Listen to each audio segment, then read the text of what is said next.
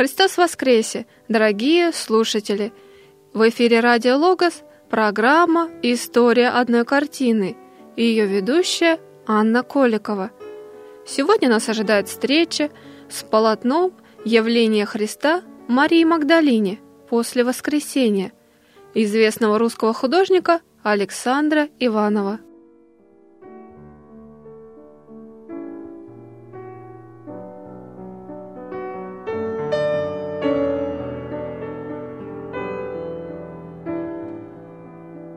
1830 году 24-летний выпускник Академии художеств Александр Иванов в качестве пенсионера Общества поощрения художников отправляется в Италию.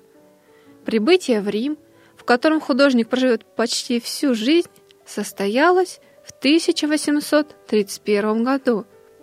Свидание с вечным городом наполнило Иванова множеством новых впечатлений.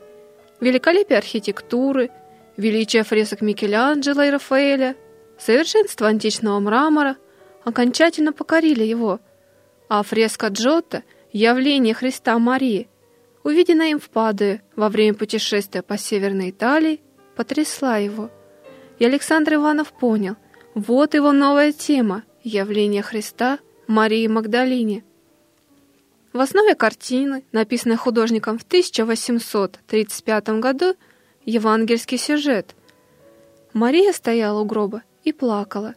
И когда плакала, наклонилась во гроб и видит двух ангелов в белом одеянии сидящих, одного у головы и другого у ног, где лежало тело Иисуса.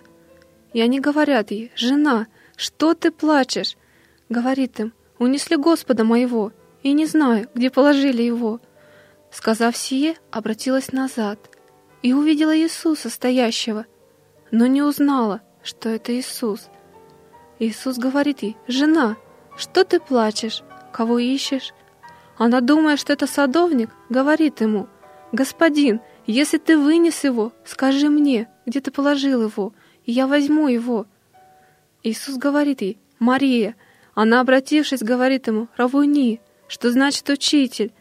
Иисус говорит ей, «Не прикасайся ко мне, ибо я еще не вошел к отцу моему, а иди к братьям моим и скажи им, восхожу к отцу моему и отцу вашему, и к Богу моему и Богу вашему».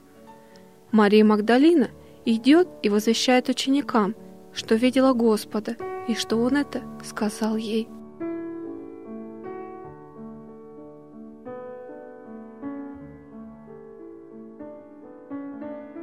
На полотне изображено всего два действующих лица.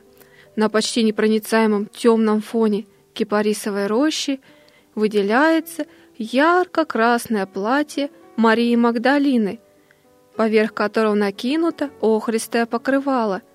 Христос в белом одеянии, на котором видны голубоватые тени и теплые рефлексы от земли.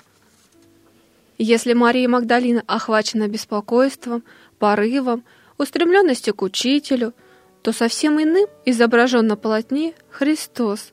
Он тоже в движении, но это не суетливость, не торопливость. В мирном движении его к Отцу моему и Отцу вашему отразилась невременная природа Сына Божия. Он — Агнец Божий, на пречистом теле которого видны раны земных страданий, язва от гвоздей и копия исполнен внутреннего спокойствия. Тем не менее, главный герой картины не Христос, а Мария Магдалина, в душе которой внезапное появление Спасителя вызывает настоящую бурю эмоций. Искренний порыв Магдалины, устремившийся к Христу, приходит на смену той сложной внутренней борьбе, следы которой отразились на лице женщины, еще не сумевшей до конца победить свое сомнение и уверовать в чудесное воскресение Христа. Интересно, что задумав это произведение, художник сначала хотел лишь продемонстрировать в нем свое мастерство, свое понятие о ноготе и драпировках. Но в процессе работы он отступил от первоначального замысла, обратившись от внешнего к внутреннему. Взволнованная, не помнящая себя отчасти, Мария Магдалина – и величаво спокойный Христос получились у Иванова не статичными и классически правильными, а живыми, страдающими и любящими.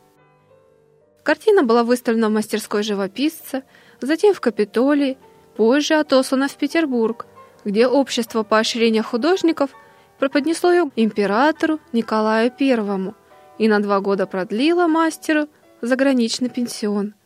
За эту работу Иванову было присвоено звание действительного члена Академии художеств, на что он отреагировал с присущей ему скромностью. Как жаль, что меня сделали академиком. Мое намерение было никогда никакого не иметь чина.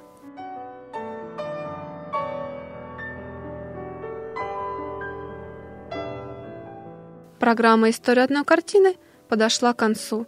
Сегодня мы рассмотрели полотно Александра Иванова «Явление Христа Марии Магдалине после воскресения» из собрания Русского музея. В студии была Анна Коликова. Всего доброго, до свидания.